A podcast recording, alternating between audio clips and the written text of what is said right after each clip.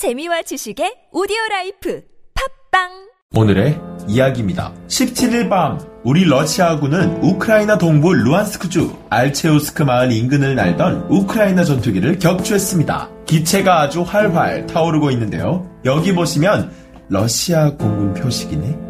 지난 20일 영국 데일리 메일과 데일리 익스프레스에서는 현지 시각 17일 밤 러시아 공군의 수호이 34 전투기가 러시아군에 의해 피격당했다고 보도했습니다. 러시아군이 격추한 자국의 수호이 34는 대당 3,600만 달러로 한화 약 470억에 달하며 해당 전투기는 수호이 34M으로 신형 기종이라고 밝혔는데요. 우크라이나 현지 매체에 따르면 러시아 방공부대가 상공을 비행하던 이 전투기를 우크라이나 군용기로 착각하고 격추한 것으로 알려졌습니다. 격추된 이후 칠러 성향의 텔레그램 채널에서는 붉은 화염에 휩싸여 추락하는 전투기의 영상을 공개했고 다음날 SNS를 통해 불타는 전투기의 잔해 모습이 담긴 영상을 올리기도 했는데요. 형체를 알아보기 힘들 정도로 파괴된 이 전투기는 너무나 당연히 우크라이나의 군용기일 줄 알았으나 기체 옆면엔 당당히 러시아 공군 소속 표식이 새겨져 있었습니다. 이 우픈 상황은 세르게이 쇼이구 러시아 국방부 장관이 우크라이나군 장거리 무기를 파괴하는 것을 우선시하라고 명령한 직후 일어난 것으로 알려지면서 러시아는 하나의 흑역사를 더 추가한 꼴이 되었는데요. 그런 와중에도 이런 상황을 아는지 모르는지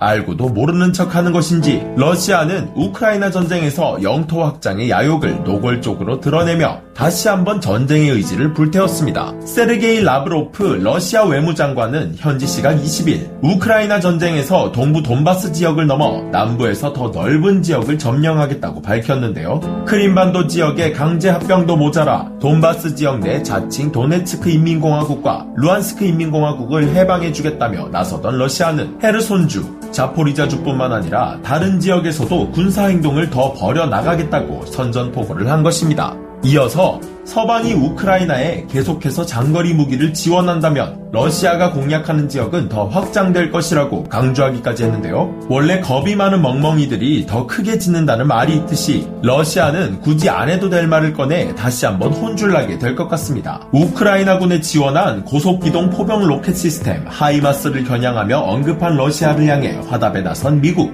네드 프라이스 국무부 대변인은 러시아의 점령 지역 확대를 막겠다며 경고했으며 로이드 오스틴 국방장관은 우크라이나에 하이마스 4기를 추가로 제공하겠다고 밝혔습니다. 하이마스는 로켓 6기를 실을 수 있는 컨테이너를 탑재한 군사 장비로 러시아 무기에 비해 사거리와 정확성이 우수하다는 평가를 받는 것뿐만 아니라 실제 우크라이나에 하이마스 12기가 투입된 이후 러시아군의 진격 속도는 현저히 더뎌지는 효과를 보이기도 했는데요. 이런 하이마스는 성 하이마스라는 별칭이 생길 정도로 우크라이나군 화력에 큰 보탬을 준 무기로서 앞으로 추가 4기가 지원될 시 러시아와의 전황은 어떻게 흘러가게 될지 괜히 기대됩니다. 계속되는 러시아의 도발에 영국은 21일 우크라이나가 러시아의 침공에 맞서서 나라를 수호할 수 있게 대전차 무기 1600개와 무인기 수백 대, 탄약 5만 발 이상 등의 무기 추가 지원 계획을 발표했으며 미국은 공군력에서 열세를 보이는 우크라이나에 미국과 그 동맹국들이